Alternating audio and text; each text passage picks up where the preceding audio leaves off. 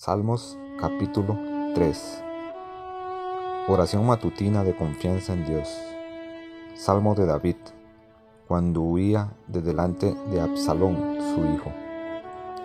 Oh Jehová, cuántos se han multiplicado mis adversarios.